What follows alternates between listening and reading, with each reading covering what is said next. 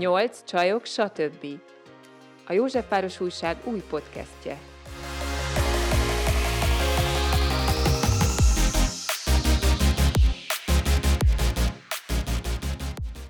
Szeretettel köszöntjük a hallgatókat a 8 csajok stb. legújabb epizódjában, amikor is a szexuális devianciákról fogunk beszélgetni, vagy más néven perverziókról. Itt van velünk Tóth Gyöngyi, mentálhigiénés szakember, és Sile Ferenc masször, akik mindjárt elmondják nekünk, hogy ők hogyan kapcsolódnak ehhez a témához, miért fontos nekik, és miről fognak nekünk beszélni. Sziasztok, örülünk, hogy itt vagytok! Sziasztok! Úgy jött szóba azt hiszem ez a téma, Judit, amikor egyszer beszélgettünk, hogy eszembe jutott, hogy mi már gondolkodtunk ezen Ferivel, hogy csinálunk erről egy, egy ilyen kis podcast sorozatot, ahol a különböző elváltozások, vagy perverziók, vagy parafiliáknak a, a mélyebb lényegéről beszélnénk. És ti hogyan kapcsolódtok össze a munkátokban? Gyöngyi ugye a, a mentálhigiénével foglalkozik, én masszázsal.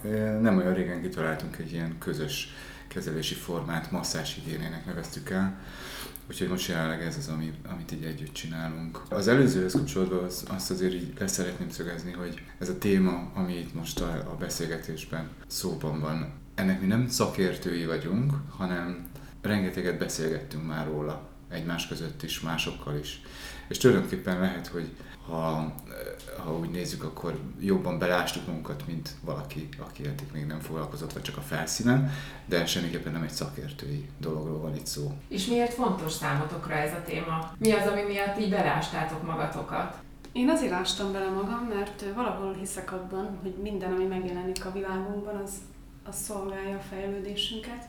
És hát nyilván a klienseim körében is magamban is felfedeztem olyan fajta szexuális dolgokat, amik, amikre nem tudtam ráhúzni azt, hogy ez egy ilyen elítélendő, kidobandó dolog, hanem meg szerettem volna keresni, hogy mi van e mögött, hogy kapcsolódik a lélek fejlődéséhez, mit mutathat meg, ami több annál, mint ami mondjuk a közhiedelemben benne van. És, és úgy érzem, hogy találtunk is egy olyan szemléletet, egy olyan választ erre, ami, ami számunkra nagyon izgalmassá teszi ezt, majd mindjárt el is mondjuk, és reméljük, hogy majd nektek is tetszeni fog, vagy hogy akik hallgatják, azoknak is fog majd valamiféle segítséget nyújtani, hogy ne ítéljék el mondjuk önmagukat, ha bármiféle. Akkor az elején megtesszük azt, hogy tisztázzuk magukat a fogalmakat? Tehát van különbség perverzió, aberráció, deviancia között, vagy ezek ugyanazt jelentik? Illetve fontos kérdés, hogy hol van ez a határ, tehát hogy ki, ki az, aki meghatározza, hogy mi az, hogy normális, ezt a társadalom határozza meg, a pszichológusok mondják meg, közvélemény mondja meg, ez változik-e koronként, vagy ez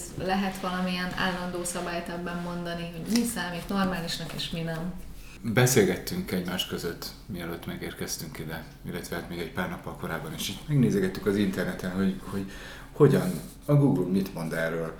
Olyan dolgokat találtunk, amik semmit nem mondtak. De ezt nyolc sorban. Tehát, hogy igazándiból ilyen nesze semmi fog meg jól volt. Nagyon nehéz meghatározni, mi az a nullpont, hol van az a, a kiindulási pont, és amihez lehet utána dolgokat viszonyítani. Szerintem nem csak ez az a terület, ahol, amire ez igaz, de itt az, hogy meghatározni, hogy mi az, ami perverz, ami már perverz, hol van az a határ, ami még nem az. Én mondjuk erről nem is vállalkoznék. Tehát akkor nem is kell azt mondani, hogy címkéket aggatunk dolgokra. Nyilván nem fogjuk tudni a teljes igazságot ebben sem megtalálni, kérdésekben esetleg maradhatunk ezekkel kapcsolatosan, de azért fel fogunk hozni egy-két olyan szemléletet, ami, ami segíteni fog mindenkinek, akár magának kialakítani ezt a fogalmat, hogy, hogy számára hol vannak a határok, vagy, vagy neki mit jelent ez a szó, vagy perverzió. És a különböző fogalmak, a, a, szexu, a perverzió az egy szexuális deviencia, egy valamiféle elváltozás, nyilván a kérdés, hogy mihez képest, uh-huh. tehát hogy tényleg, hogy hol van a nullpont. Ugye úgy van megfogalmazva, hogy a normálistól eltérő szexuális viselkedés,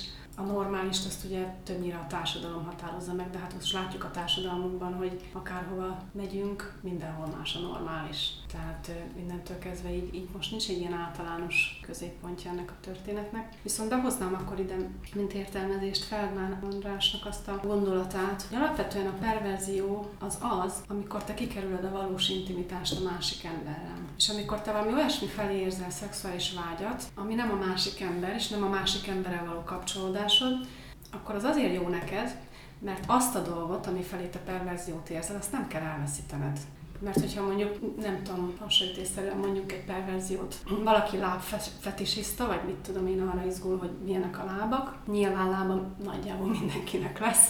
Ha elveszíti az előző barátnőjét, vagy, vagy párját, akkor a következőnek is lesz lába, és így nem kell, tehát hogy kikerülheti a halálfélelmet tulajdonképpen. Nem tudom, hogy hallottátok-e ezt a... Tehát itt azt értjük alatta, hogy a másik ember elvesztésétől fél, ezért nem mhm. tud vele valósan kapcsolódni, ezért a másik embernél egy úgymond általánosabb dologhoz kapcsolódik, amit nem tud amit nem elveszíteni, mert bárhol a világban megtalálja. Tehát így nem van. egy olyan specifikus dolog, mint egy másik élőlény. Érdekes, most ez ebben a pillanatban jutott eszembe, de szerintem érdekes azt tanítják nekünk a társadalomban, munkahelyeken nagyon sokszor például, hogy pótolható vagy. De mi van akkor, hogyha a szexualitás, a valódi intim szexualitás és kapcsolódás, az nem pótolható, és azzal az egy társal lenne jó megélni. És itt van az, hogy akkor hol van a nullpont. Viszont amit meg súlykolnak, vagy hát amit mindenhol ezt látjuk, halljuk, hogy pótolható vagy, úgyhogy húz meg magad. Mi van akkor, hogyha ez a szexualitásba is beférkőzött, és, és ez hozta elő azokat a dolgokat, amiket aztán már perverziónak is nevezünk, amit ugye ilyen pótolható dolog, hogy hát lába mindenkinek van, úgyhogy akkor majd a következő lábat is megnézem. Hát nekem erről, bocsánat, hogy kérdeztek a kapotolható vagyról, mm, rögtön eszembe jutnak a sex shopok, ahol egy csomó pótlék van. Igen, és akkor most no, itt van megint a normalitás kérdése, hogy mi a normális. Mert mindenki mondja, hogy a pornó nem normális, mégis a csapból is ez folyik és bárki hozzájutna, akkor hogyha nem normális, akkor miért engedjük? Vagy már normális, és azért van megengedve? Tehát... De akkor a pornó is ilyen formán egy pótlék. Abszolút. Az is egy pótlék. Persze, igen. Az, az, ar, arról viszont én is azt gondolom, hogy az az, hogy, hogy abszolút nem akarják megélni az emberek az intimitást, uh-huh.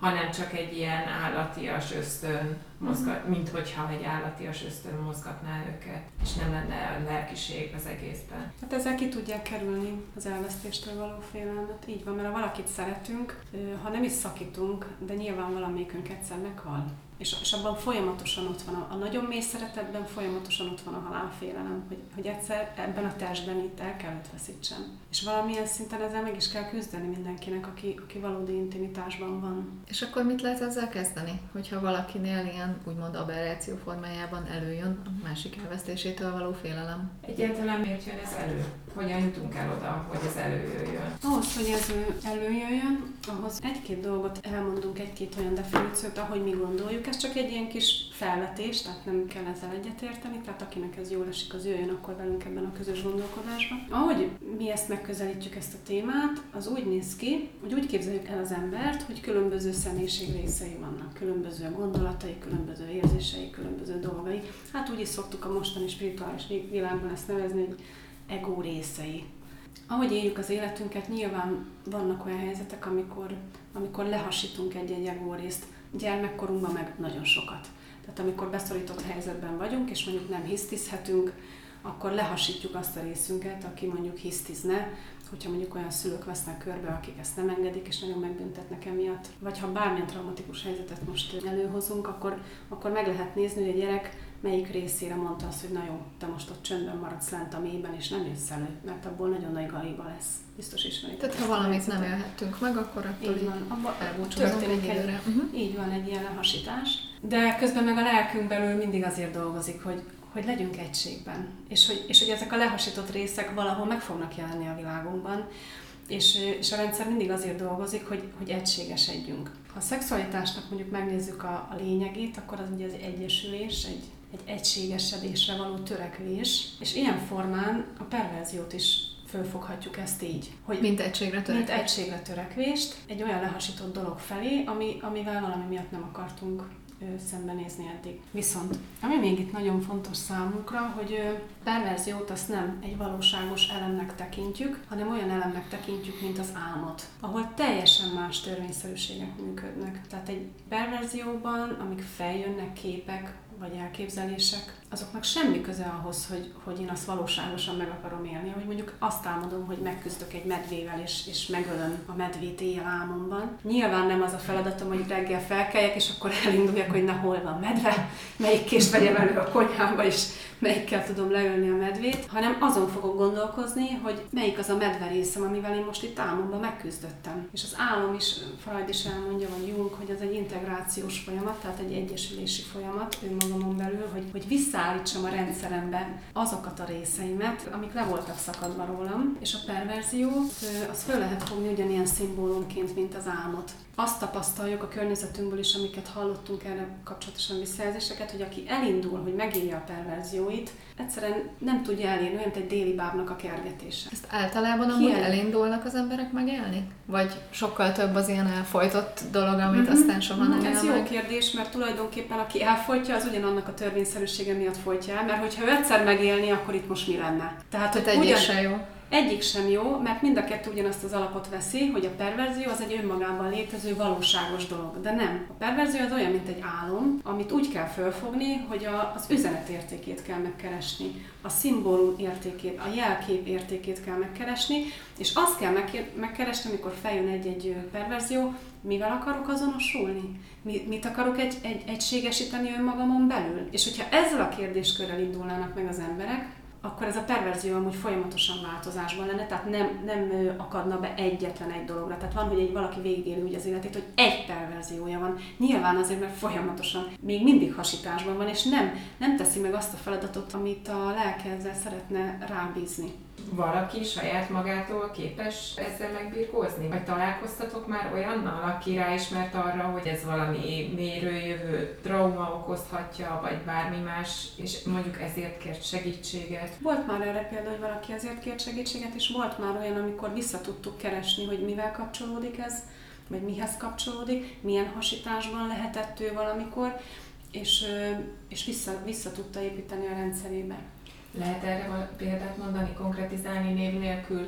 Hát igazán én arra tudok példát mondani, hogy ismerősöm mesélte el, hogy ebbe a BDSM világba került bele, és elmesélte magát a folyamatot, de ő az a megélős, és ő az, aki, akinek a története miatt én például azt gondolom, hogy ez, ez ez egy labirintussá válik, tehát hogy elkezdi megélni a fizikai síkon azt, ami egy szimbólumként kezelendő lenne egyébként, akkor belecsúszik egy olyan kavalkádba, egy kielégítetlen illúzió lesz, és ez egyre növekszik, egyre erősödik ez az illúzió. Azt, hogy, hogy mi van akkor, hogyha ezt nem ezt az utat választja valaki, én a saját példámból azt el tudom mondani, hogy, hogy én nekem, ami évekig nem tudom, hogy, hogy jó ez a szó, hogy gyötrő fantáziálás, amikor erre így rájöttünk, hogy, mert én nekem egyedül nem sikerült rájönnöm, nekem kellett a segítség hozzá.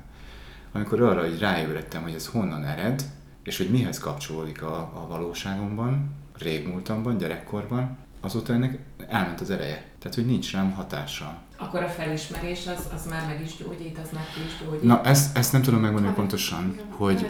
Itt két, ez két lépcsőfokos, bocsánat, hogy belevágok, csak hogy az egyik a felismerés, így van. Egyáltalán a, nem, a nullpont az az, hogy, hogy ennek az egész törvényszerűségét elismerjük, hogy a, hogy a perverzió az nem egy valóságos dolog, hanem az egy szimbólum ez, az, ez a nulladik lépés, hogy ezt elfogadjuk. A második, hogy, hogy, hogy visszakeressük azt, hogy milyen lehasításban voltam, és, és felismerem azt, hogy mi, mi akar bennem egyesülni. És a harmadik lépés pedig, amit, amit viszont kihangsúlyoznánk, hogy csak stabil kapcsolódásban lévő pároknak ajánljuk, hogy vigyék bele azokat a képeket, amik megjelennek bennük, őszintén tárják fel a párjaikkal egymásnak, és vigyék bele a szexualitásukba. Már csak a beszélgetést róla? A beszélgetést róla, és a felvállalást, és annak az egésznek az energiáját. És fogják föl úgy, hogy, a, hogy lássák meg a másikban, hogy ő egyesülni akar most éppen valamivel. Akkor megélni gyakorlatilag nem szabad soha? Ö, a leg... Ö, ez a szabad, ez a szabad, nem szabad, ez szabad mindent, és nyilván akkor is lehet gyógyulni mindenből, ha valaki megéli, mert ott is lehetnek akkora pofonok, hogy aztán eljut mhm. valaki odáig, hogy hiába keresi kívül, és neki kellett ez a tapasztalat ahhoz, hogy végül befelé forduljon, tehát ez sincs kizárva de gyorsabb út az, hogyha már akkor arra megyünk, amerre mutatni akar ez az egész, és akkor rögtön befelé irányítjuk a figyelmet magunkra. És egyedül, hogyha valakinek nincs stabil kapcsolata, még kapcsolódása, lehet ebből gyógyulni? Érdemes egyedül terápiára járni, úgyhogy közben... Nagyon, nagyon érdemes, mert simán, ha, ha valaki egy olyan segítő szakember talál, akivel ezt nyitottan meg lehet beszélni, nyilván van olyan segítő szakember, akivel akivel ki tud alakulni ez a bizalmi légkör, és aki mondjuk ugyanígy fogja föl a perverziót, és nem úgy, hogy nem azt mondja a kliensnek, hogy most menj haza, és erről sose senkinek többet ne beszél, ez nagyon durva. Tehát nem ebben az esetben, hanem amikor ő tényleg nyitottsággal, hogy hogy ezt meg lehet, hogy ezt fel lehet fejteni, tehát hogy ez egy megfejtendő képlet, és együtt megfejtik, akkor, akkor azt gondolom, hogy az is, az is tudja gyógyítani, de, de alapvetően a második lépcsőfoka az egy fontos, fontos, hogy ott együtt a két pár, ezt úgy tudom megfogalmazni, hogy ha belevisszük a perverziót az intim, valós kapcsolódásunkban, akkor egy kapcsolaton belül megélhetjük a mindenséget. Ott abban az egységben megélhetjük a mindenséget. Ha elindulunk a világba és keresgéljük, akkor a mindenségben próbáljunk összeszedni a, a többféle dologból az egységet. Nyilvánvaló ott az úgy nem fog menni. Amikor viszont megtörténik két ember között ez az intim pillanat, hogy elmondhat bármit a másik, és én is elmondhatok bármit, és ezt energetikailag is belevihetjük az együttlétünkbe, a szexualitásunkba, tudván azt, hogy ő most valamivel az, ö, egyesülni szeretne, vagy én valamivel egyesülni szeretnék, és ezt tiszteletben tartjuk, akkor az egy folyamatos energiát visz a szexualitásba is amúgy. Nem csak ez visz amúgy energiát, de ez is hozhat. Nagyon-nagyon, nagyon, sőt, nagyon sok ismerősünk van, akiknek nem működik a szexualitásuk, mert olyan szinten tiltják maguktól a perverzióikat, hogy lefolytják ezt az energiaáramlást. Pedig ez egy, ez egy használható forma lenne. Nekem akkor lenne egy alapkérdésem, lehet, hogy ezzel most visszamegyek a legelejére a beszélgetésnek.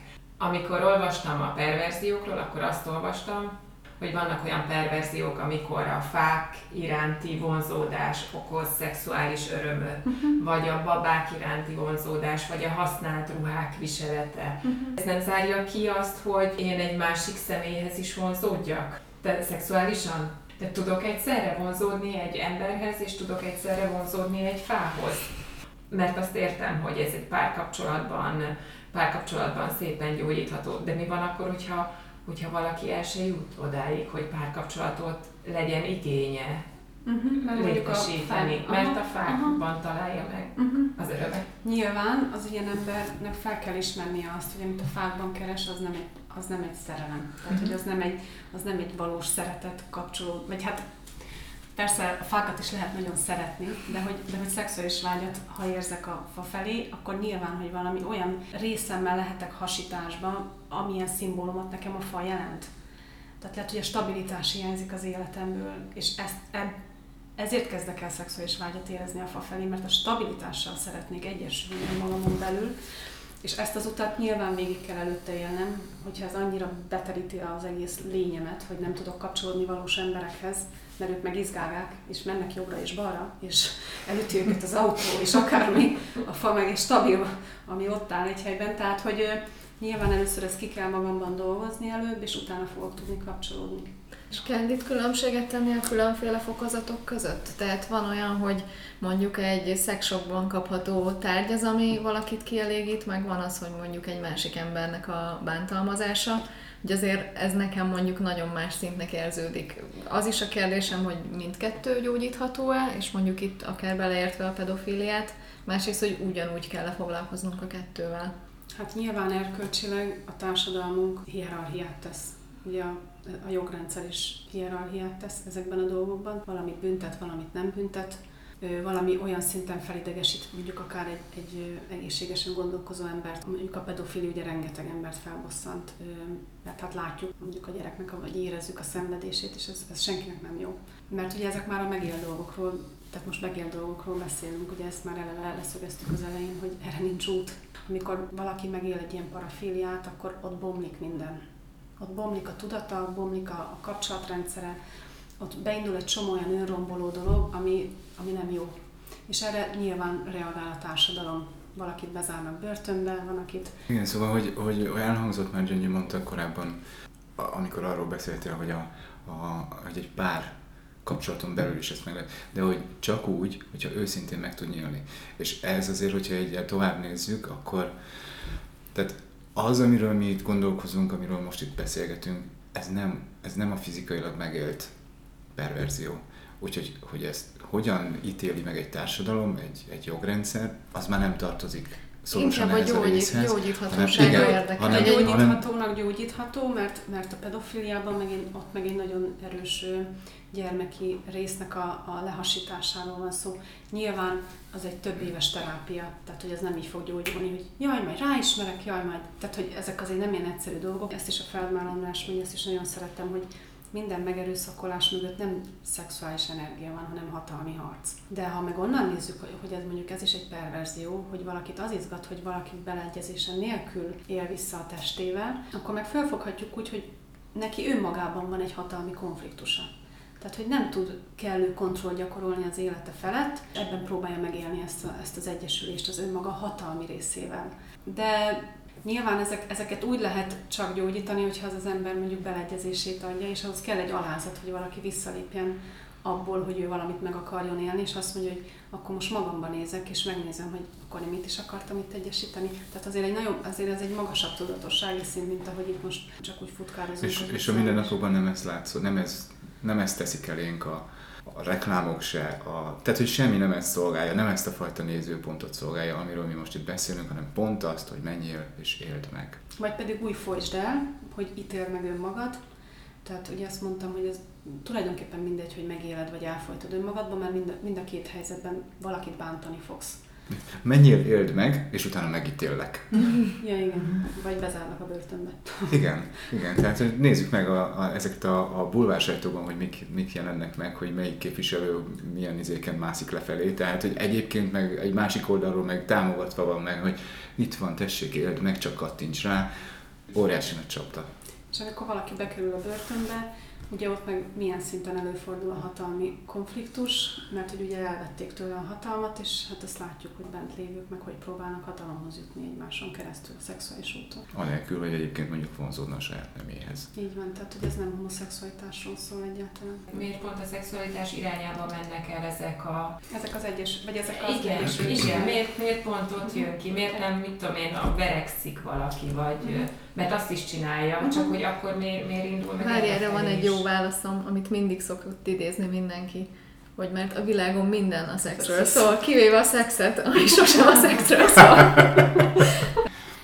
Az első dolog, ami eszembe jutott, amikor mondtad ezt a kérdést, a csakrák. A gyökér csakra az emberi energetikai rendszerben az a, az, a, az, az energiaközpont, az a legalapabb. Minden arra épül fel.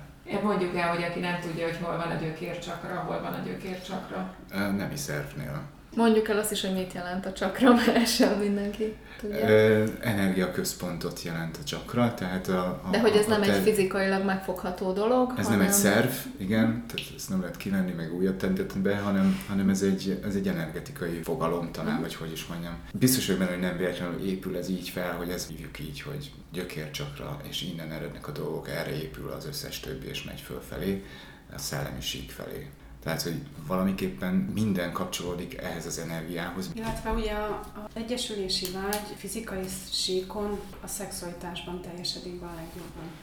Tehát ugye úgy tudunk a leginkább egyesülni egy másik emberrel, ha szexuális kapcsolódásban vagyunk, és ennek van egy misztériuma is, tehát hogy, hogy azon kívül, hogy a testünk nyilván úgy tud a legközelebb lenni egymás, egymáséhoz, azon kívül ott, ott megtörténnek olyan agyi elváltozások, olyan sejtszintű, ugye akár az orgazmus megélésénél olyan sejtszintű megváltozások, amik rengeteg energialöketet és életet adnak. És valahol, ha megnézzük, az élet és az egyesülés az egy szinoníma, pár. Minden, ami, amiben gyógyulni akarunk, ott egyesülni akarunk, és ahol, és ahol egyesülni akarunk, ott, ott pedig megtörténik az élet amikor ugye arról beszéltünk, hogy mi is az a, mi is az a határvonal, ami még nem perverzió, vagy honnantól számítható már perverziónak, mi van akkor, hogyha ez az egész szexualitás dolog, ez a szexuális energia, amit nekünk ide a teremtő kitalált, hogy ez arról szól, hogy két ember a testének a segítségével egy olyan tudatszintet, egy olyan energiaszintet tud elérni, amivel eléri őt, az Istent, a, a teremtőt, vagy kinek mi tetszik. És minden, ami ettől eltér, az már perverzió. Tehát mi van akkor, hogyha ez a nullpont? Mert hogyha ezt elfogadjuk esetleg nullpontnak, és ehhez viszonyítunk mindent, akkor innen számítva a... Erősen gondolkodom most, hogy mi fér ebbe bele. Na de ez, ez most, direkt, most én ezt direkt szűkítettem le, tehát én nem állítom, hogy ez így van, én most csak így elgondolkozom. Mi van akkor, hogyha csak ez a norma, mert erre lett kitalálva és Tehát amit két ember a testével. A testével hozzásegíti, két testnek az egyesülésével hozzá lesznek segítve ahhoz, hogy energetikailag úgy megemelkedjenek, ahogyan ezt mondjuk a teremtő kitalálta. De mi ne, mondjuk különösen a nyugati világ, de szerintem most már az egész világ, nem így használjuk, hanem már mindenféle pozitúrákba, már mindenféle helyeken, már mindenféle eszközökkel, eszközökkel mindenféle fantáziákkal, és akkor ez lehet, mi, mi van, hogyha ez az a nullpont, amitől ha eltérünk, már azonnal nevezhetnénk perverziónak. Ezzel nem kell egyetérteni, nekem ez, ez egy kicsit segít abban, hogy akármire rá tudok így nézni, hogy perverzió, és közben nem ítélem meg. Nyilván addig, amíg, amíg nem egy olyan dolog, hogy a fizikai síkon megélte, és azt már azt mondom rá, hogy ezt ne, ezt. De hogy most arról beszélünk, amit nem élünk meg, hanem, hanem felfedezzük annak a szimbólumát, és, a, és annak a lehetőségét, hogy ezzel a szimbólummal valahol fejlődjön a lelkünk. Lehet azt kérni, hogy meséljetek konkrét történetet? Bárkinek a történetét? Én is ezt akartam kérni, hogy mondtátok ezt a több ilyen történethely is feljött, hogy mondjuk egy gyerek ényét szakította le magáról valaki, hogy milyen ego részeket lehet még leszakítani, és hogy mondjuk melyik tipikus ilyen perverzió, az milyen ego résznek a leszakítását ból jött Igen, létre. egyáltalán ezt tipizálni, persze. Igen. Én nekem ez egy saját megérésem, hogy rengeteget fantáziáltam két nőről, hogy két nővel vagyok együtt. És ezt nem éltem meg fizikai síkon. És egyébként érdekes, mert, mert én az az időszakom, amikor ez nagyon intenzív volt, abban az időszakomban eszembe jutott, hogy hoppá, hát én nekem gyerekkoromban volt először ilyen, ilyen élményem, még akkor, amikor a szexualitás nem is volt része a mindennapjainak. És aztán pedig jött az életemben egy olyan időszak, amikor pedig nagyon felerősödött ez, és az egészen addig ott volt, anélkül, hogy a fizikai síkon én ezt megéltem volna, amíg magát ezt az, ezt az energiát, ezt a, ezt, ezt a dolgot nem közölhettem, és nem mondhattam ki, és amikor megéreztem azt, hogy itt én ezt most kimondhatom, onnantól egy olyan felismeréssel egybe forrott ez a dolog, hogy tulajdonképpen én nekem az anyámmal kapcsolatban volt egy olyan megélésem gyerekkoromban, hogy egyszer szeretett, egyszer nem szeretett. Tehát, hogy én két különböző személyiséget éreztem az anyámmal, és ezt valószínűleg megpróbáltam volna egybe integrálni, és ez ennek volt a jelképe. És amiatt ez megtörtént, eltűnt ez a fantáziám. De máskülönben ez egy nagyon, tehát hogy ez egy, ez egy nagyon populáris fantázia a Igen. férfiaknál. Ez én azt gondolom... Szerintem nem csak Olvast- a férfiaknál. Jó, egyrészt. igen, igen, bocsánat, igen, ne diszkrimináljunk,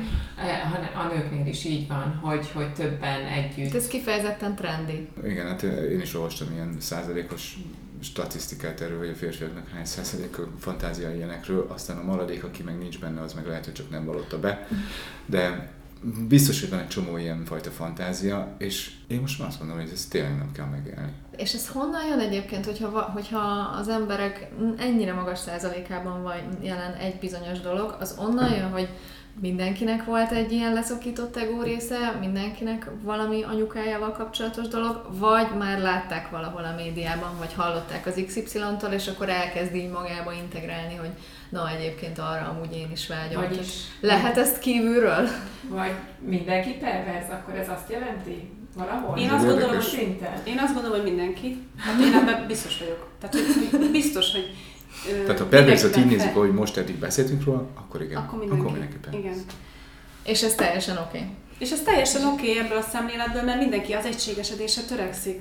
Na, de hogy, de hogy ez, a tö, ez a többes dolog, amit most itt felhoztál kérdésként, Judit, arról meg az jutott eszembe, hogy, hogy nyilván van a kollektív tudattalamban is egy, egy info, ami így mindenkire hat.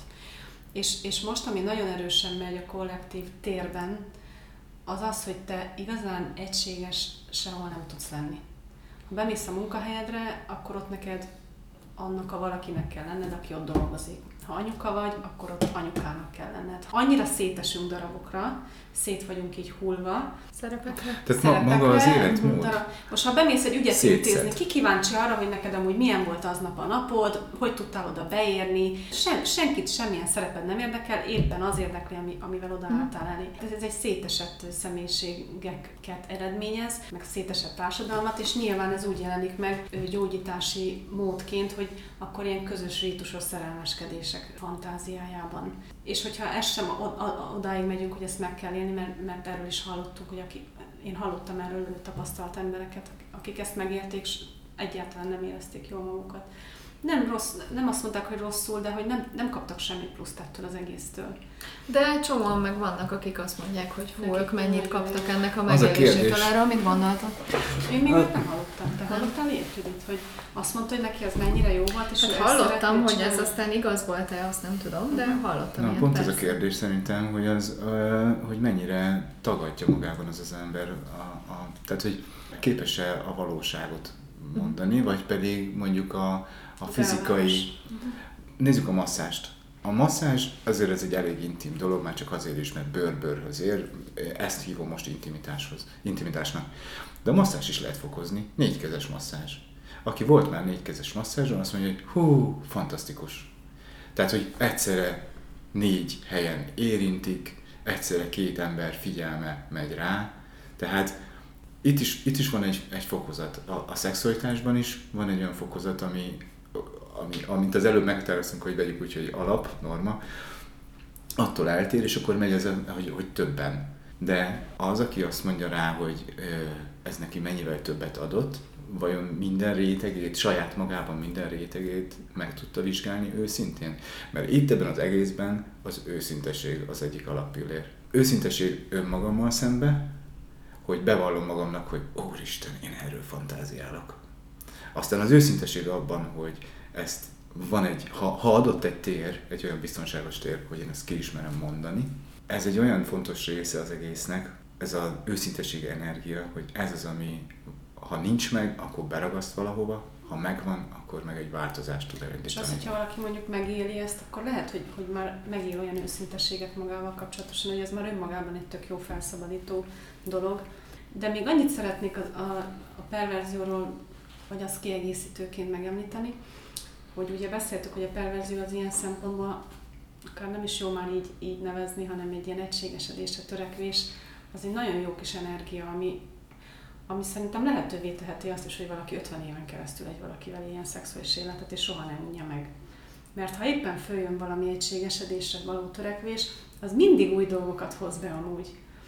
Tehát akkor ezt ne úgy képzeljük el, hogy valaki ö, 14 évesen először megtapasztalja az első ilyen úgymond perverzióját, és utána azt egyszer csak feloldja magába, és akkor megoldott mindent, hanem utána lehet, hogy jön egy következő. Persze, hát mikor, hányszor van, hogy éljük a mindennapjainkat, és valamit le kell hasítanunk magunkról, mert, mert mit tudom én, egy hétig valamit kell csinálnom, és egy irányba kell mennem, és oda nem fér bele, hogy én most ott érzelmi kiakadásokat, vagy mit tudom én, miket megélhessek magamon belül, és azt le fogom hasítani, és lehet, hogy az előjön egy olyan, mit tudom én, együtt van az ember a párjával, és hittem beugrik egy olyan kép, hogy ú, ez most mit keres itt, ez a kép, hogy jön ez most ide. És ott lehet, hogy valami olyan egységesedésre való törekvés jelent meg, ami az elmúlt időszakoknak a lehasításából jött, azt megélik, megbeszélik, beleviszik az energiáját, és már túl is van rajta az ember, és már rendben van pipa.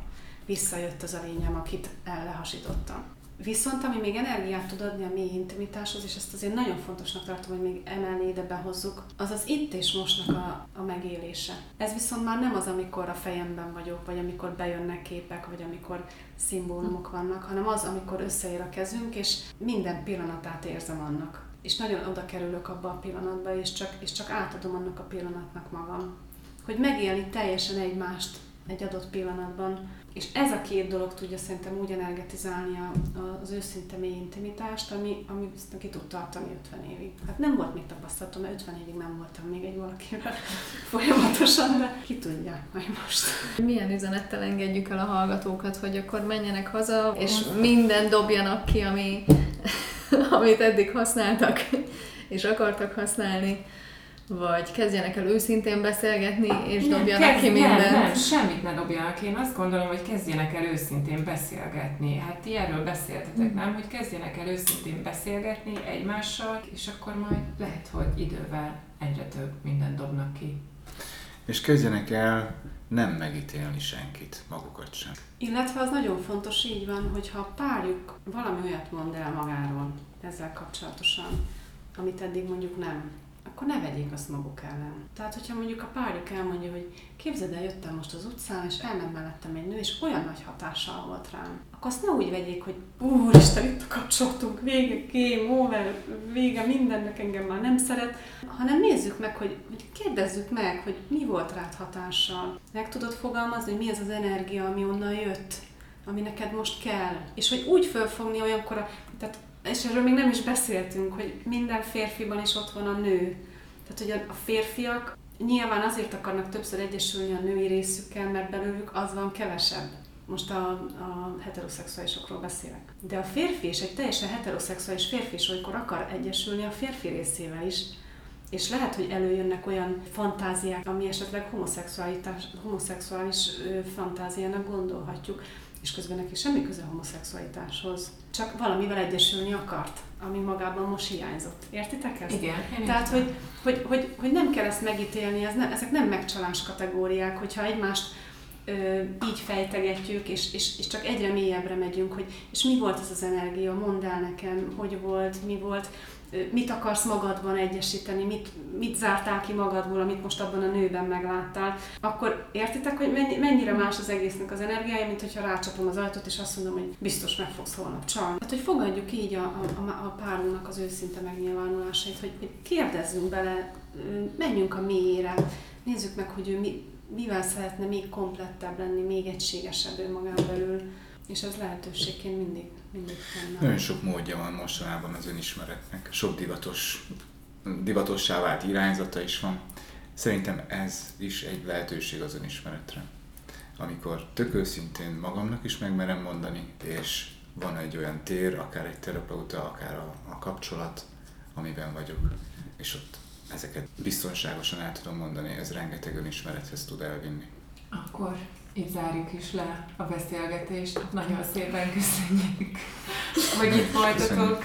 Fáradtnak tűnik. Milyen volt, Judit? Izgalmas? Hogy Fú, nagyon izgalmas, nagyon izgalmas. Úgy tekintenem innentől magamra és a világra, hogy itt mindenki pervers. Beleérte engem is. Köszönjük szépen a hallgatóknak, hogy itt voltak velünk. Két hét múlva újra jelentkezünk. Addig is Iratkozzatok fel a csatornánkra, és hallgassátok meg a korábbi adásainkat, mert azok is szuper izgalmasak. Sziasztok! Sziasztok, köszönjük! Sziasztok, köszönjük szépen!